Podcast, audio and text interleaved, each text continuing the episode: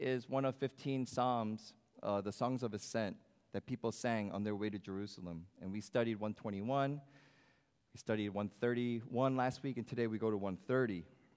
And today I wanted to really focus, if you have your Bible, this day I want you to encourage you to just take a look at it visually because Psalm 130 is broken up into four sections. And scholars have this fancy word, they call it strophes, sections or strophes. And these four strophes are written in a poetic style called parallelism. And it's like this they have a phrase that begins, and there's a second phrase that follows to either explain it, contrast it, or support it. And so there's a lot of beauty in Psalms. You know, for, for us, we have rub a dub dub, thanks for the grub. Our poetry is rhyming. for Psalms, this is their poetry where they break it up into groups. And within each strophe, section, there's a parallelism. And so in Psalm 130, the parallelism is Out of the depths I cry to you, O Lord. Verse 2, O Lord, hear my voice. So you hear that. God, I'm crying to you. Second part, would you hear me? If you, O Lord, should mark iniquities, who will stand? But there is forgiveness with you. So you see this contrast. And so, what's beautiful about Psalm 130 is this. If you look through right now, you'll notice something. There's a word that's repeated two times in every single section or strophe. Has anyone picked it out yet? It's two words in every single strophe. The word Lord is in two times in every single one of those. O Lord, O Lord, verse 1 and 2. Verse 3, O Lord, should you mark iniquities, O Lord. Verse four, 5 and 6, the Lord, my hope is in, my soul waits for the Lord. Verse 7 and 8, the final strophe, hope in the Lord, for with the Lord. And so all of these sections make up four different ideas, and it seems like they don't even link together. But when you take them as a package, this Psalm 130 as a whole becomes a beautiful picture of God that the psalmist is declaring to us.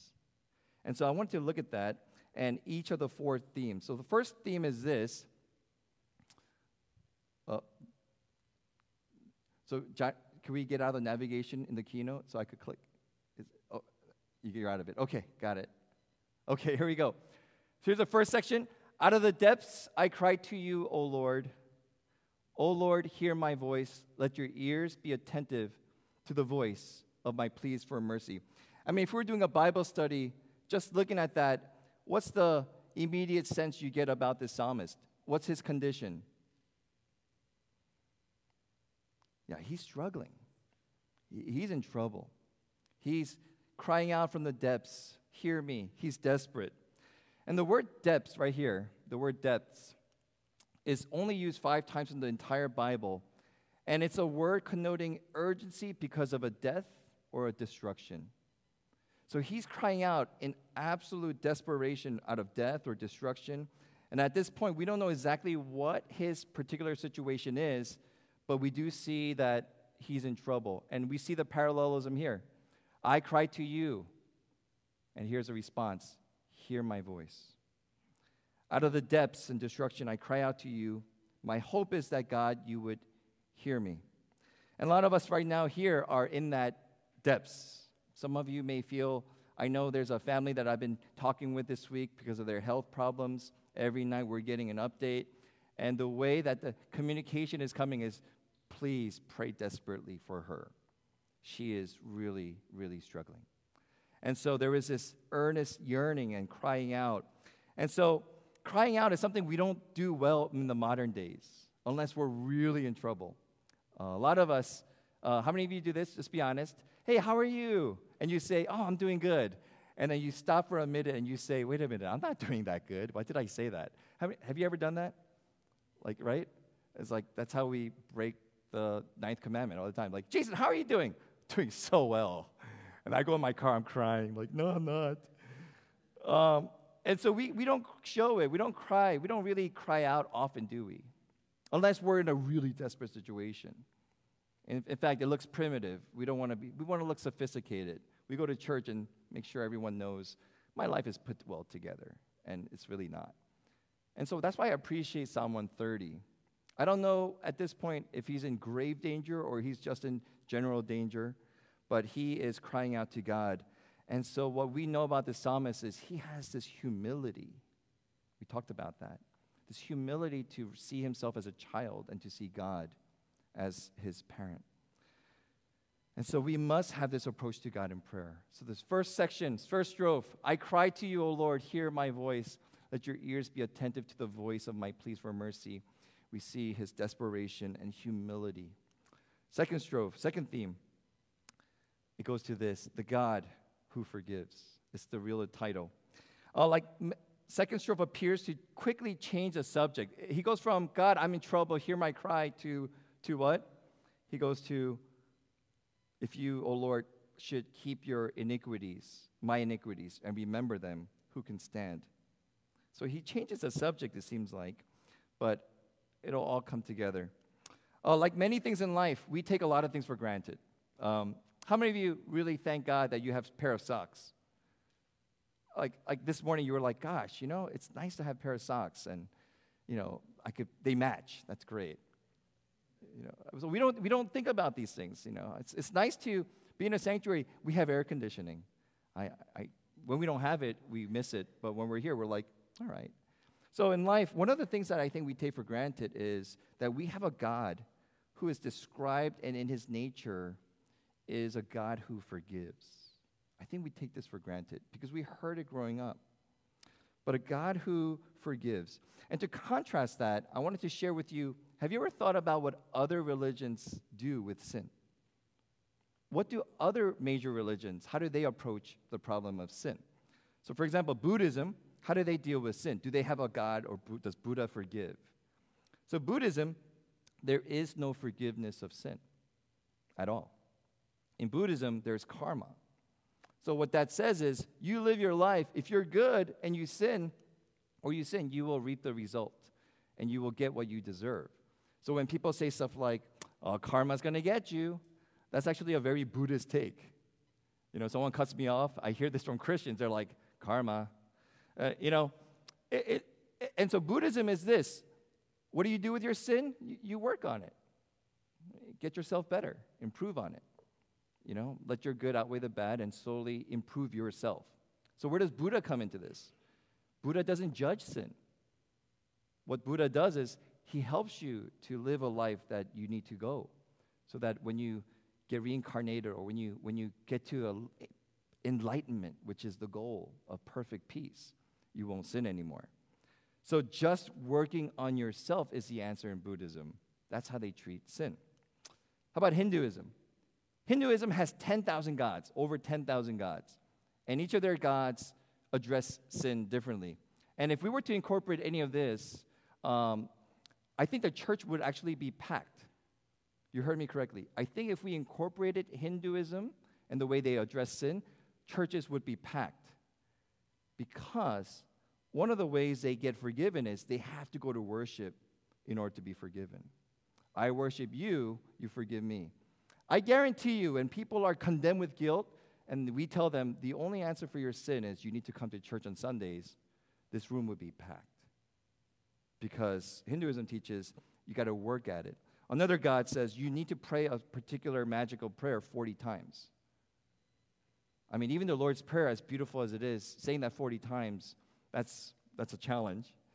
And others say you need to fast or go to a particular lake and wash yourself in there to get your sins. So you see a pattern. These two other major religions, sin is addressed by how you respond to it. Lastly, Islam. How does Islam deal with sin?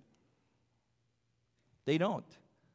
God outweighs your sin. At the end of your life, you're before Allah, and all your good deeds are weighed against all your bad deeds. And if your good deeds are greater than your bad deeds, good job. If your bad deeds outweigh your good deeds, you will be punished. And so they are purely works driven. And it's totally about how much good they try to do while they have all this evil. And you know, in a court of law, if I was a serial killer and killed like 40 people, but the rest of my life from here I live like an angel, even the court of law would say, would they declare me innocent? Like Jason lived such a good life. You know, he was bad, he killed 40 people, but look at him. He's an angel, he's a pastor now. Let's, what, what a great guy. Would the court say that? No. And so the problem with these major religions, how they deal with sin, is they deal with how we live, but they don't deal with the sin already committed. So Jews and Christians have this, and they both agree, Judeo Christian. Psalm 51 5, let's read it together. Surely I was sinful at birth, sinful from the time my mother conceived me. So the psalmist writes something important here. You're not a sinner because you sin, you sin because you're a sinner. Islam says you're a sinner because you sin. The Bible says you're born a sinner. That's your nature. And a lot of us today, we think we're good, self-right, upright people because we don't sin. Romans 3.10, Paul writes, let's read it together. There is no one righteous, not even one. No one. Pastor, the president, Mother Teresa, no one is righteous. What is he talking about? The nature of our being is sin. It's not that we committed sin, but we keep committing sins because we're sinners. And so the problem we have in America in 2022 in these two verses is this we no longer believe this. A lot of us believe we have intrinsic goodness. You know, I'm not perfect, but look, I'm not, I'm not that jerk over there. You know, I, I'm not perfect, but I go to church. I read the Bible. I know the Bible. I've been, I was baptized here. I'm a good person. And we don't believe this. We don't believe that we are sinners by nature. We actually believe our confidence comes from our living. So, this dulls this conscience in us to say, Gosh, I need to be forgiven. And one of the reasons why I don't think we have joy in the church is because we have lost this idea that we've been forgiven for the terrible sins in us and we've committed. That freedom gives us joy. So let me give you some contrast. In, I was watching the news this week in New York City. They arrested a gang member who punched a guy and killed him. And so they arrested him, and the chief goes on the news, WPIX, the news station, and he says, These criminals get arrested, they get out right away. They call their friends and say, Hey, I'm not, I'm not making this up. They didn't do anything. Come over here. Let's keep mugging others. Join me. They're not doing anything about it. So, what has happened to them? Maybe the first time they mug someone, oh, that was bad, but look, we got away with it. And now their conscience has become dulled to a point where now they are pathologically, they are sociopaths, breaking and hurting people. This is what happens when we look at our sin nature and we forget that we are sinners. We get dulled in our senses. We, we, we take God's forgiveness for granted. So our desire to be forgiven is dulled because we don't really feel the need to be forgiven. You know, I'm not perfect, but everyone's doing it. You've heard that one too. Everyone's doing it. So the key with that dullness is forgiveness, going back to recognizing our true nature. And I, the first two songs that we sang today were very fitting. Self righteousness creeps into the church, and we feel, you know, I've been living a pretty darn good life. I've been haven't caused trouble, and I haven't really drank, and I haven't really cussed anymore, and I've, I'm a pretty good darn guy. And what happens is our confidence is what? It's in our behavior rather than in Jesus who gives us forgiveness. So the psalmist writes this. Let's read it together. If you, O Lord, should mark iniquities, O Lord, who could stand? But with you there is forgiveness that you may be feared. Let's look at the first part. If you, O Lord, should mark iniquities, O Lord, who could stand? We call that a rhetorical question. if you, God, showed me every single one of my sins, and I stood before you in your glorious presence, would I be able to stand? The rhetorical question is no one can stand. And the psalmist has this awareness no one could go before God. Who could stand before you, God? Literally, no one. The only way we go to the presence of God is because of God's mercy to make a way for us to approach God. So, progressives and conservatives all get this wrong. Progressives say we could approach God. You know why? Because God made me the way I am, and we define everything. We redefine things. We say we take the Bible and we. It, this is such a pet peeve of mine, and they they analyze it and interpret it in the way that fits them. So, like, oh, this God delights in this sin. God made us this way, so how could he be, we be wrong? And so that is completely unorthodox. Progressives, I mean, conservatives, we do it this way. Ready? We have the right doctrine. We know the Bible. Because we know the Bible, you know, we, we are acceptable to God. And so we live as if this biblical doctrine is what justifies us. Both of them are wrong. When we go before God as sinners, there is only one reason we could stand before a holy God the blood of Jesus Christ covers us, period. It is nothing that I could do. So we live in a world where we, we don't think we're sinners because of our behavior, or we don't think we're sinners because of our belief, and we all have it wrong. So in this parallelism, we see this Oh Lord, if you were to remember all of my sins, who could stand? Part two, the parallelism is, but with you, there, his only hope is this there is forgiveness. And so, can we breathe a sigh of relief when we hear that? With God, there is forgiveness. Hallelujah. Why do we have mercy? Why do we have any hope whatsoever if we're born as sinners? Because our God is a God who forgives. The Jews heard this this way. Remember what the Jews did to get their sins washed? They would take a lamb, go to the temple, they would bleed it out, and that lamb would represent their sins. And this lamb took the price of my sin. How do Christians do it? Well, in Hebrews chapter 10, verse 12, let me read it for us. But when Christ had offered for all time a single sacrifice for sins, he sat down, waiting for that time until his enemies should be made a footstool for his feet.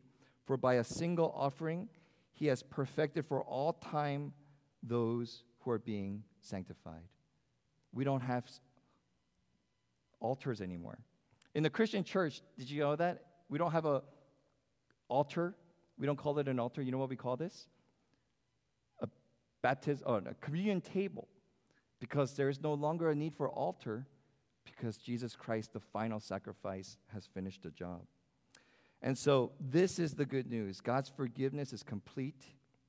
It's motivated by his love and it's a grace. And so this is the reason why the psalmist continues and he says, oh, he says this. He could say, I wait for this, Lord. My soul waits. Why? Because he's a forgiving God.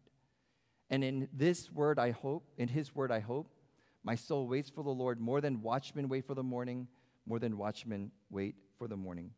Even in the depths of his darkness, of his gloom, he can have hope in waiting because this is a God who forgives. And it takes us to the last one 7 and 8. O Israel, hope in the Lord, for with the Lord there is steadfast love, and with him is plentiful redemption, and he will redeem Israel from all his iniquities. Hope in the Lord, why? Not only is this God a forgiving God, but this God has steadfast love for you and me. As we read this, now we know what his depths means. Why is the psalmist in the depths? This depths is not just I'm in financial trouble. This depths is not because no one likes me and I'm in, having problems in my life. This depth is specifically this psalmist is in a situation caused by the iniquities and sin of him and of this world. But God is a God who has delivered him out of that. This is the God who gives us his sacrifice, and through his true love, he makes this way possible. As I was preparing for this, I, I thought it was reminded of this story, and I wanted to kind of capture this picture of our God who forgives. And the connection here is the God makes an incredible sacrifice. How many of you heard of the story of the train switch operator? So this, it's a fictional story, I think. So one day there was a train switch operator, and there was a bridge. So they that bridge turns for the ships to pass under the river, and they turn back. And one day, you know, this this dad of a young boy, like four years old, doting father, um, having lunch with his family. He's like, I need to go back to work. So he goes back to work, and he gets a signal that a that a train is coming. So switch the train back track back.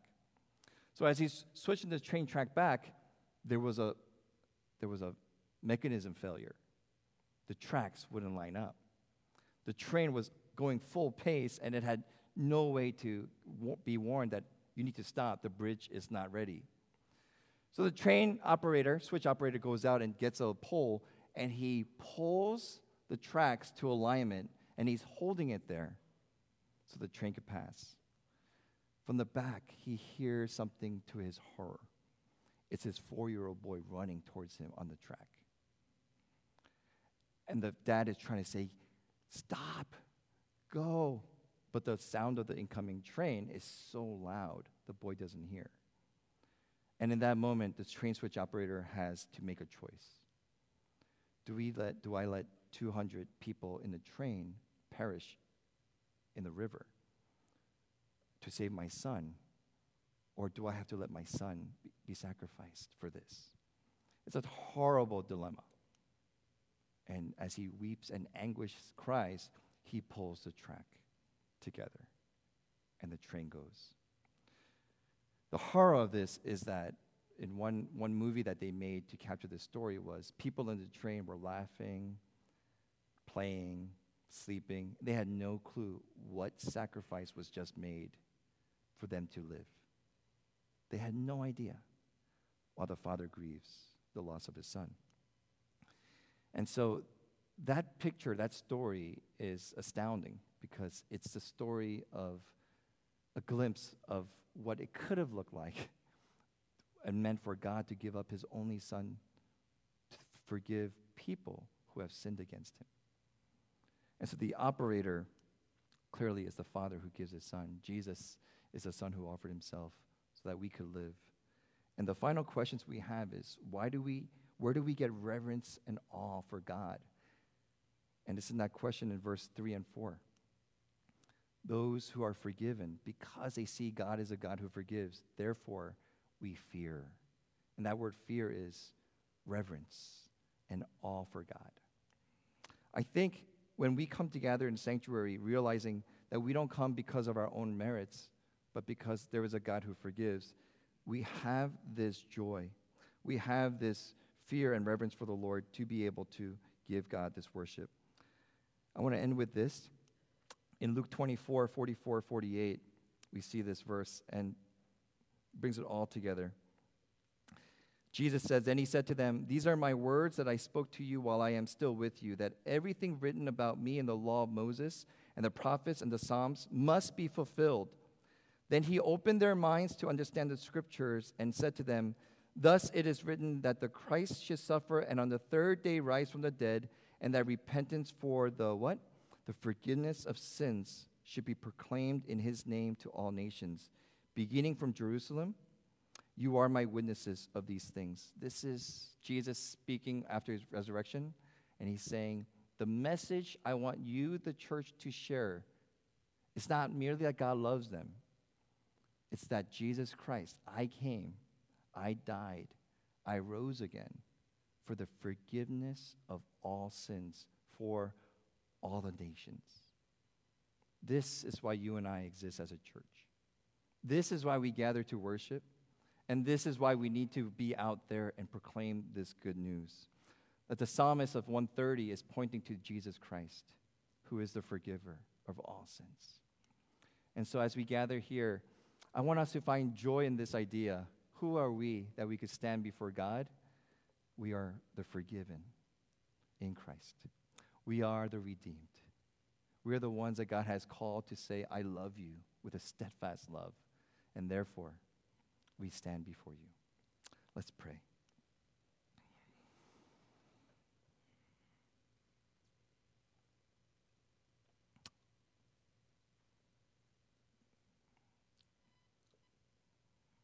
Let's take a moment now and make this a time of prayer of confession that God neither wants us to ignore our sin to look over our sin, or, or to be in denial of it, but to just in confidence approach Him with everything and say, God, I'm only here because of your grace. I'm only here because of your great sacrifice. Thank you that with you there is forgiveness. And find peace in the one who gives this forgiveness. Just take a moment and then I'll close this in prayer.